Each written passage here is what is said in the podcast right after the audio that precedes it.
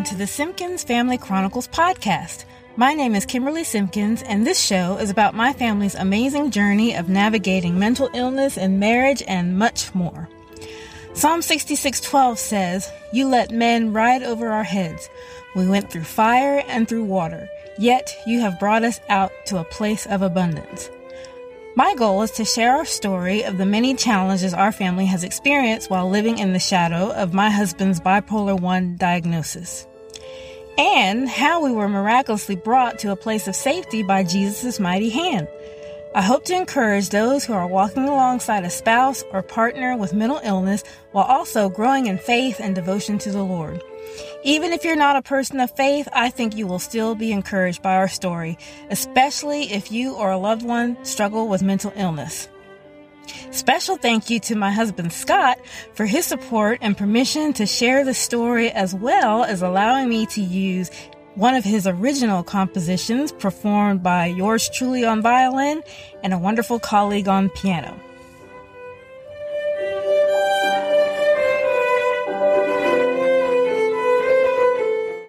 Hello, and welcome back to the Simpkins Family Chronicles podcast.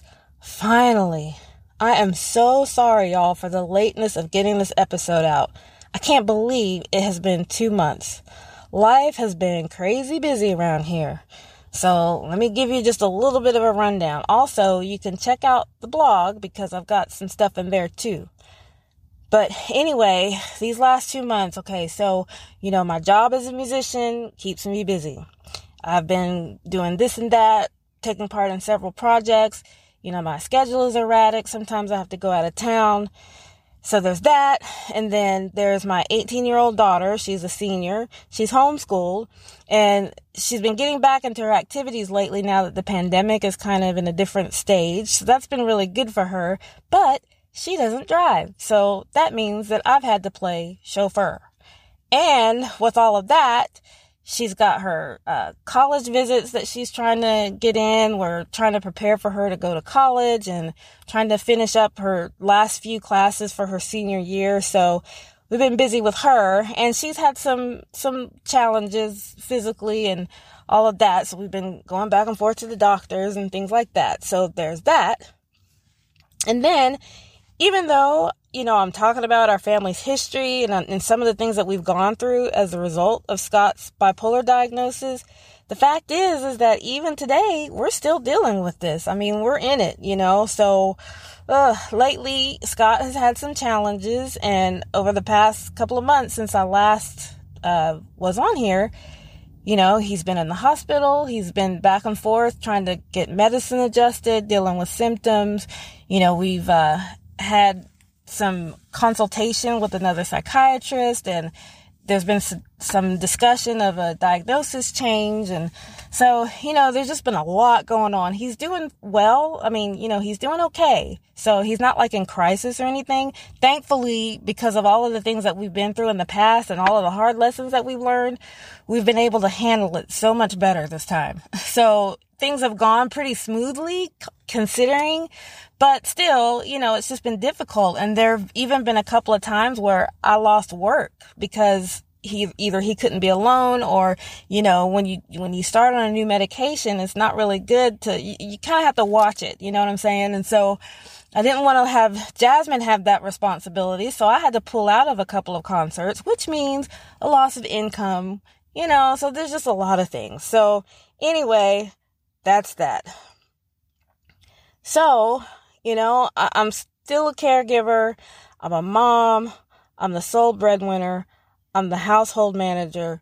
You know, there's a lot going on. And so also in the midst of all of that, we have been discussing making some major changes in our lives and repositioning ourselves, you know, looking ahead the fact that Scott and I are going to soon be empty nesters and things like that. And it's getting harder for me as a sole breadwinner to be able to cover our expenses, especially right now with the inflation and our rent going up and things like that. So more on that later. But yeah, we've been in the middle of discussing making some major life changes. So it's a lot, guys.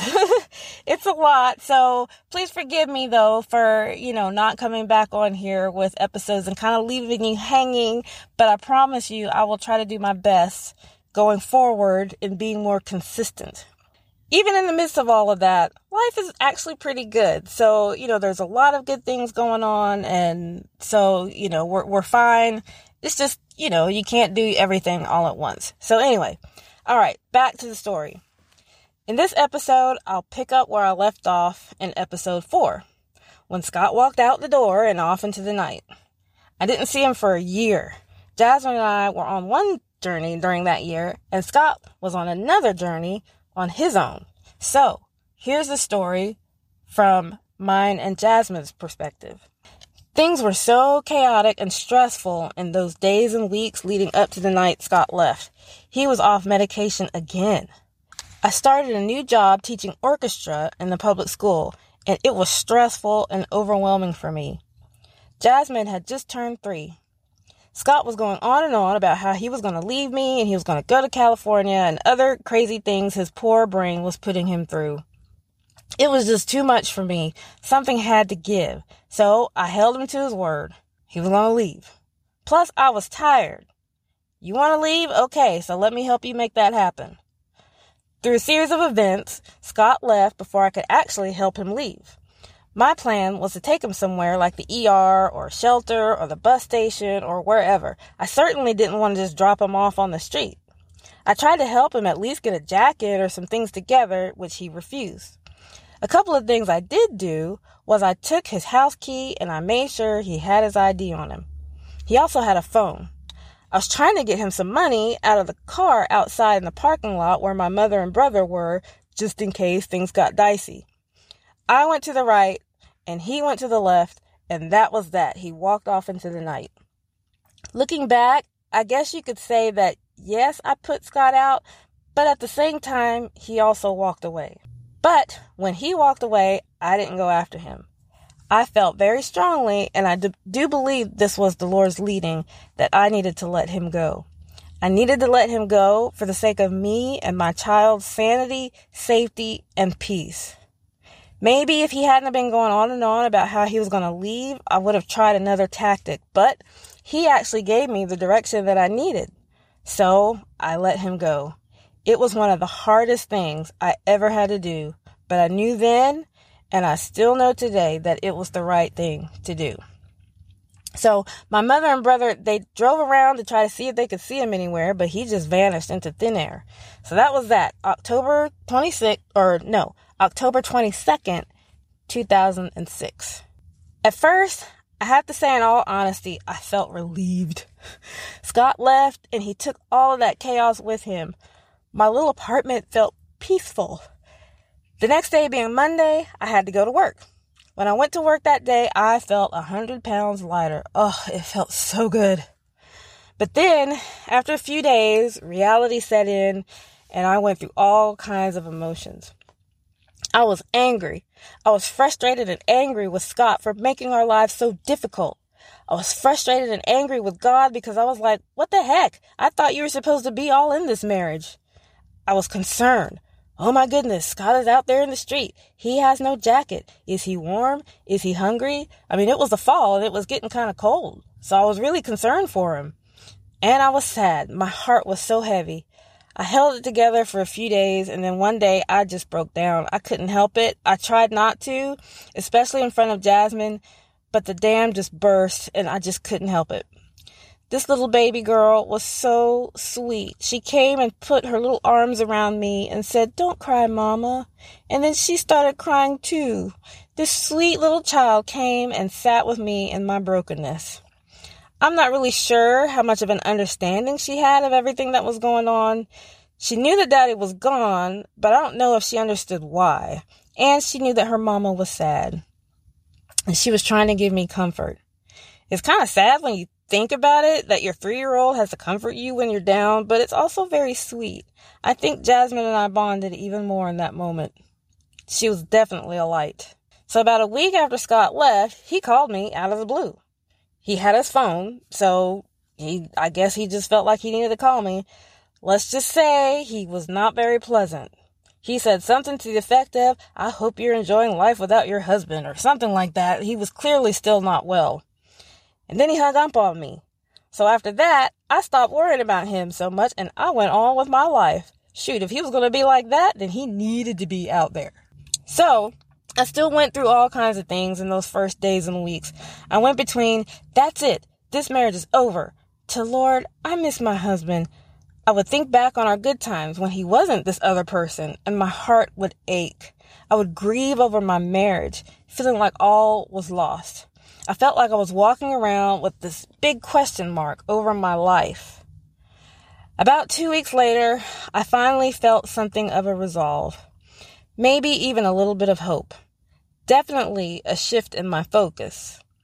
Instead of lamenting over the marriage and placing expectations on that, I shifted my focus to Scott himself. Scott the man. Scott who was hurting and who needed prayer. On November 8th, I came to something of a resolve that I wrote about in my journal as I prayed to the Lord. So I thought I'd read a little bit of it to you. I'm not one to really share my journals, you know, with people, but I just felt like this really captures some of my feeling at the time. So this was November 8th, 2006, around 9:45 at the end of the day. Dear Lord, first of all, in the last 24 hours, I guess you could say that my heart has been going through a change. Up until 24 hours ago, I was truly ready to write off the marriage and more, move on with my life. I'd given up hope that Scott and I could ever get past all the drama we've gone through, and I was ready to count both mine and Jasmyne's losses and move on. But in the last day or two, I've been experiencing hope. And not even so much hope for the marriage, but hope for Scott to be able to turn around and get well, to get healed, and to be whole. As I examine his character more closely, I've been reminded of the purity that has existed in him, even at his worst. And through that, a still small voice has been tugging at me to continue to pray for Scott and pretty much not give up on him. Lord, I just can't give up on Scott. I just can't. I can give up on our marriage, Lord. If I had to choose, I'd give up the marriage to see Scott whole.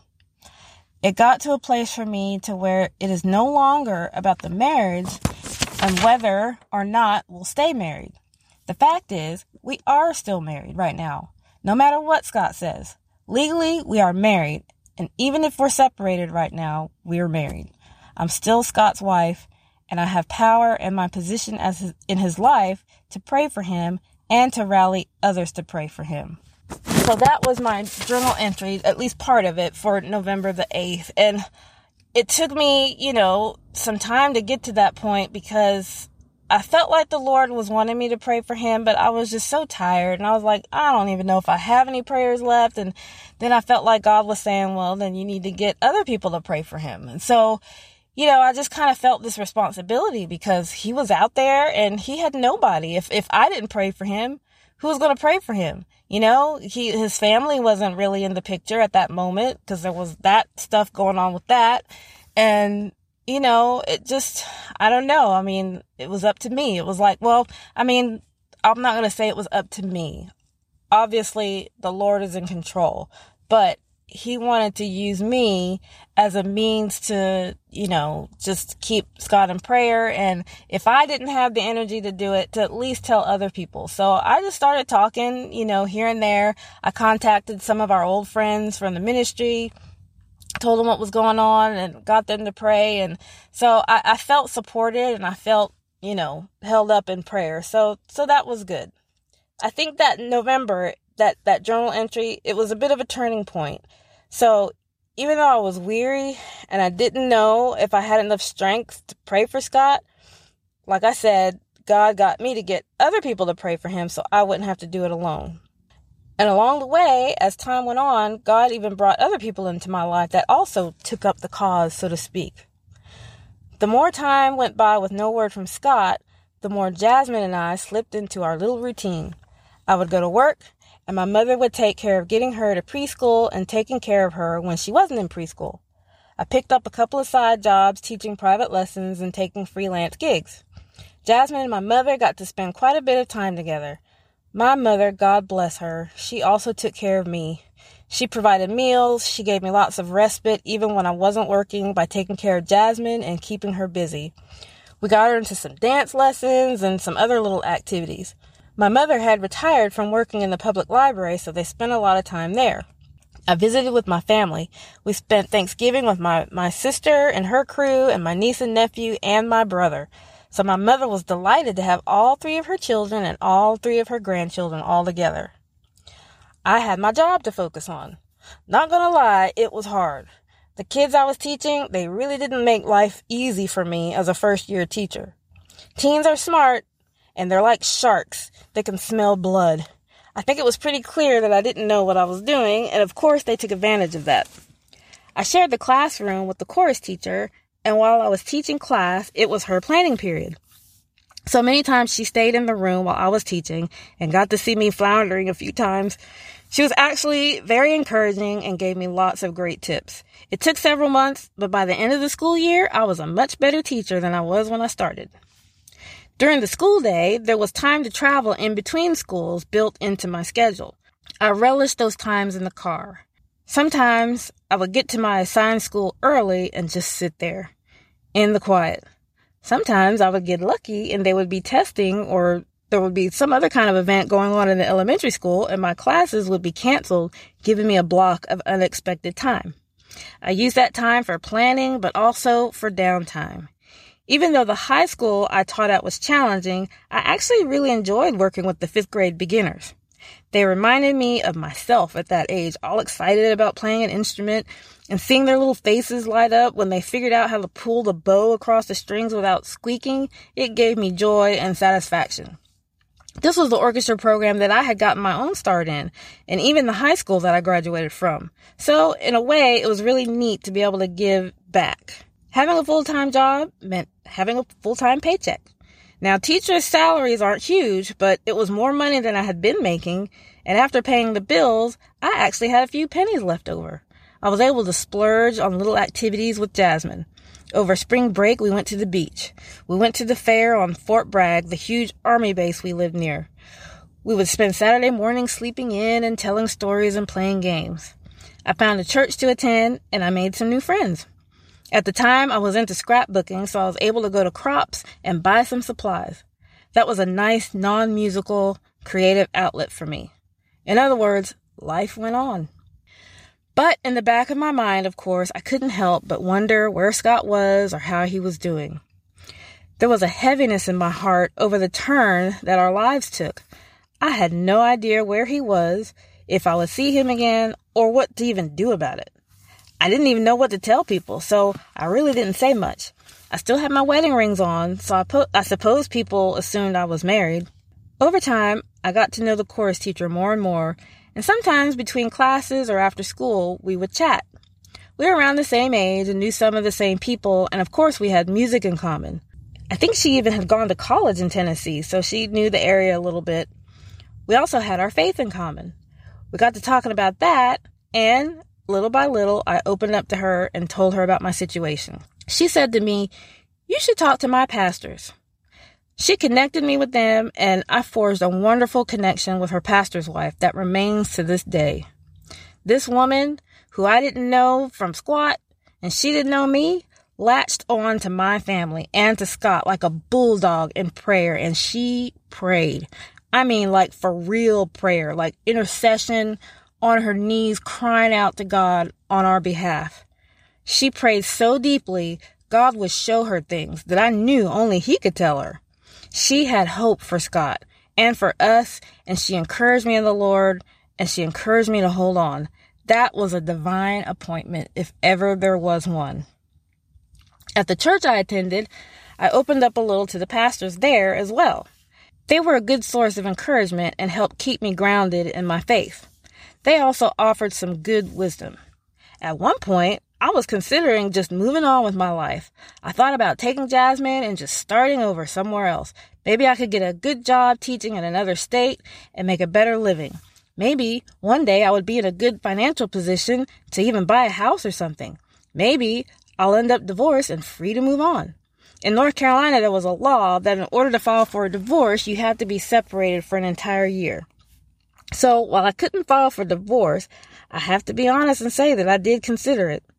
Along with that came thinking about what that would mean for me and Jasmyne and all kinds of things. But when I talked over these thoughts with the pastors, they gave me some wise advice. Don't make any major decisions right now until you see how all of this ends. Let it all play out. They prayed for us, and I was also amazed at the prayers that people prayed for Jasmyne. Lord, let there not even be the smell of smoke on her. They prayed for her protection and that all of this wouldn't have an adverse effect on her. They prayed for Scott. They prayed for me. I'm sure those prayers kept me afloat and helped guide my life. Before I knew it, I had made it to summer break. Whew, I was glad. That first school year was tough, way tougher than I could have imagined. But I still had some work to do. Because I was on a provisional teaching license, I was required to take additional courses in order to go towards full licensure. So the first part of my summer break, I spent taking two courses. One of those classes was Psychology of Education. The professor was great and made the class fun and interesting. And he just so happened to be a clinical psychologist. And he just so happened to run a counseling ministry out of his church where he counseled people for free.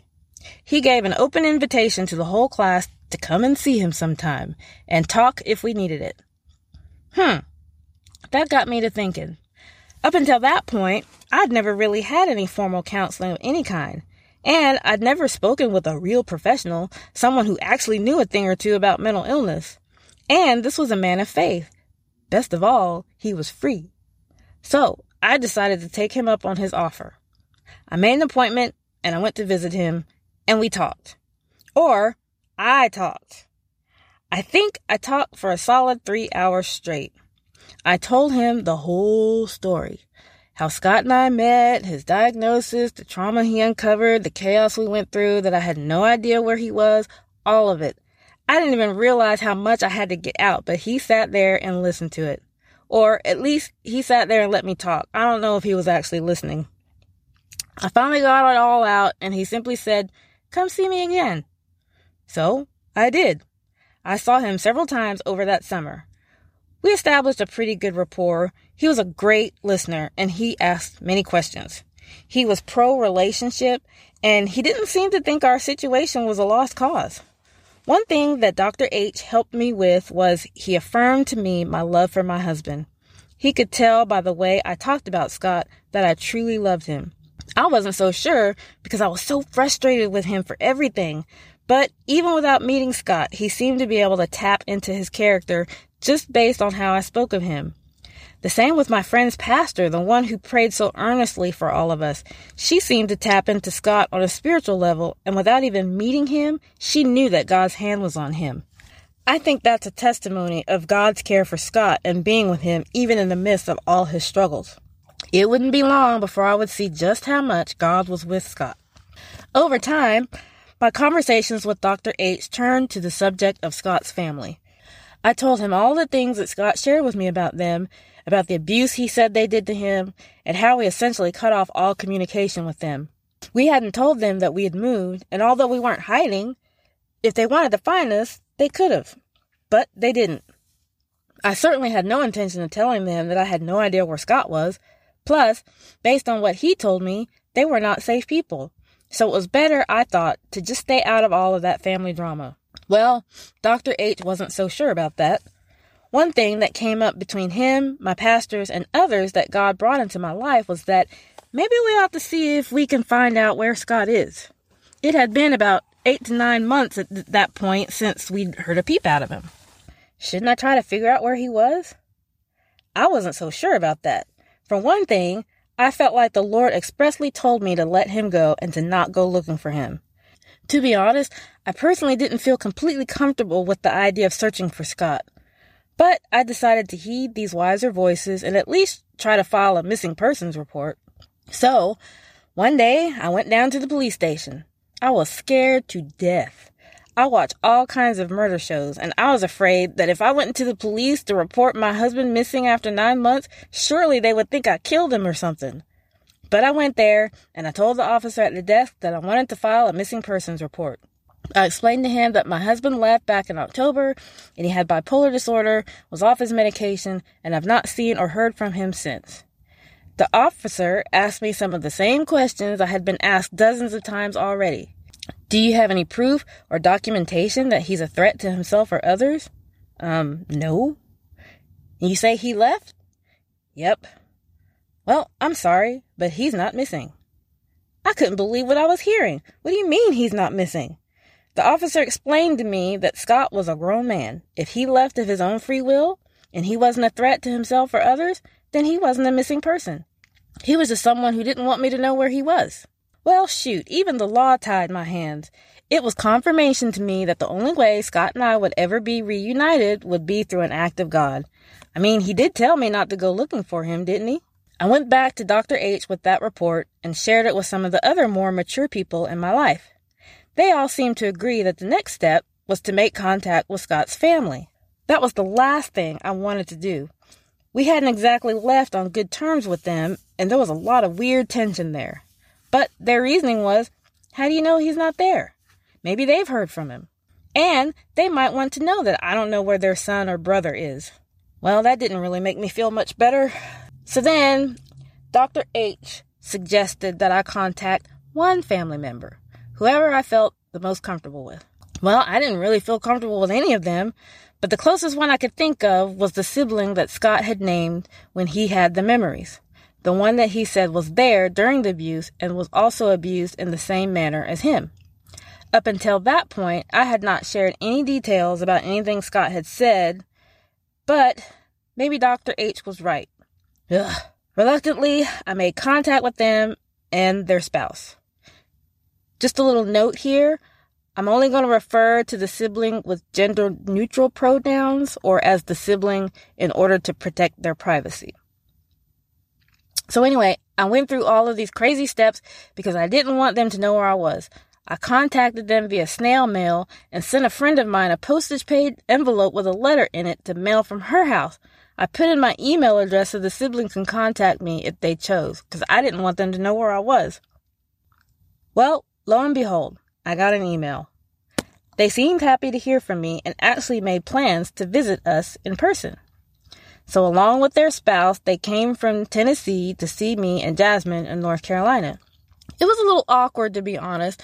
This particular sibling has a huge personality and can come on pretty strong. They fussed over Jasmyne, spoiled her with gifts, took us out to dinner, and seemed happy to have reconnected. At one point, the sibling and I had a chance to talk. So I told them a little bit more about the things Scott had told me. Not gritty details, but enough for them to get the idea of the nature of what he had said. Well, the sibling acknowledged that yes, their childhood was strange.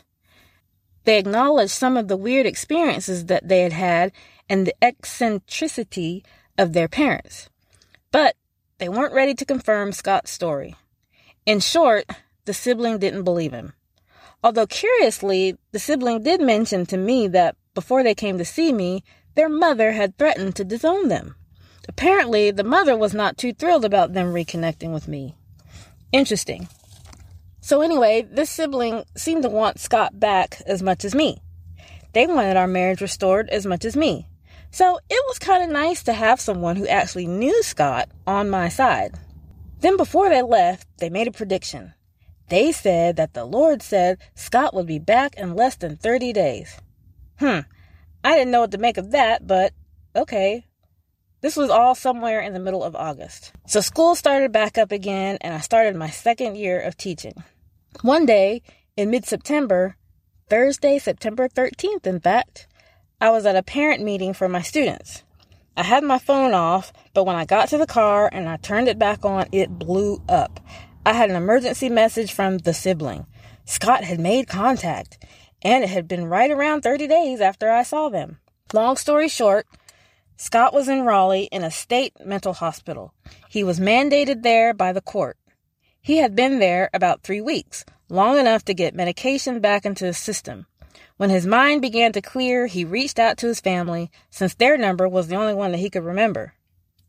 The news made its way to the sibling I was in contact with, who called me with a number of where to reach Scott. And before I knew it, I was on the phone with Scott after almost a year. Then the next Friday, I took a day off from school and I was on my way to the state mental hospital in Raleigh, North Carolina, where I finally saw Scott for the first time since he walked out that night. Thanks for listening so far, and next episode, I will share Scott's side of the story and what was going on with him while Jasmyne and I were living our lives, and then how our paths converged back together. It really is a miraculous story, so I hope you'll stay tuned. Hey, I just wanted to mention a couple of things real quick. Previously, I've posted in show notes and also on my blog resource page some links to other sources of help and encouragement in marriage and relationships where one partner has a serious mental illness. One of the groups I'm personally involved with is a faith-based organization called Mental Health Strong. Their mission is to quote, bring hope, resources, and support to marriages with mental health and addiction challenges. One of the ways they do this is through virtual support groups that meet monthly, a book, and virtual conferences. In fact, on May 21st, they'll be having their second annual spring conference. It's all virtual, so no need to leave your house. It will be chock full of all kinds of information, testimonials, sessions, and opportunities to connect with others walking this journey of marriage and mental illness. I'll put links in the show notes with details, so be sure to check it out. I'll be there and I'm looking forward to it. Also, I wanted to remind you about the bonus episodes that I'm making available. In these episodes, I share way more details about our story, including getting into specifics about the trauma that Scott uncovered and how that plays a huge role in our journey.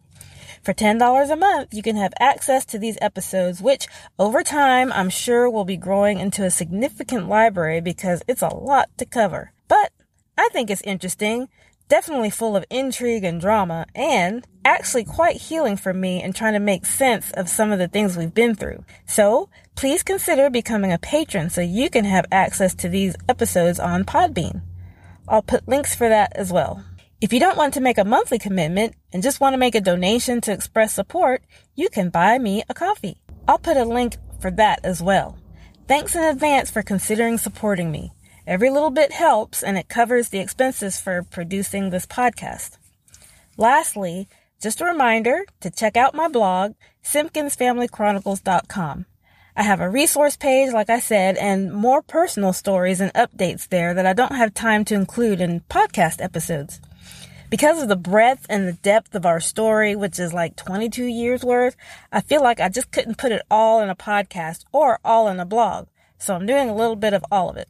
Plus, if you just can't get enough of our strange adventures, you'll have a lot of material to keep you occupied. I also have on there a link to a YouTube page where you can see some of our family talents and gifts, as well as a link to a blog I kept while Scott was gone the second time when I didn't know where he was. So be sure to check all that out. And then there's Facebook, Instagram, and all that stuff. I'm not super great at this social media thing, but I'm really trying. So your follows and your likes and your comments encourage me to keep things going. So again, thanks in advance and I hope to see you on May 21st.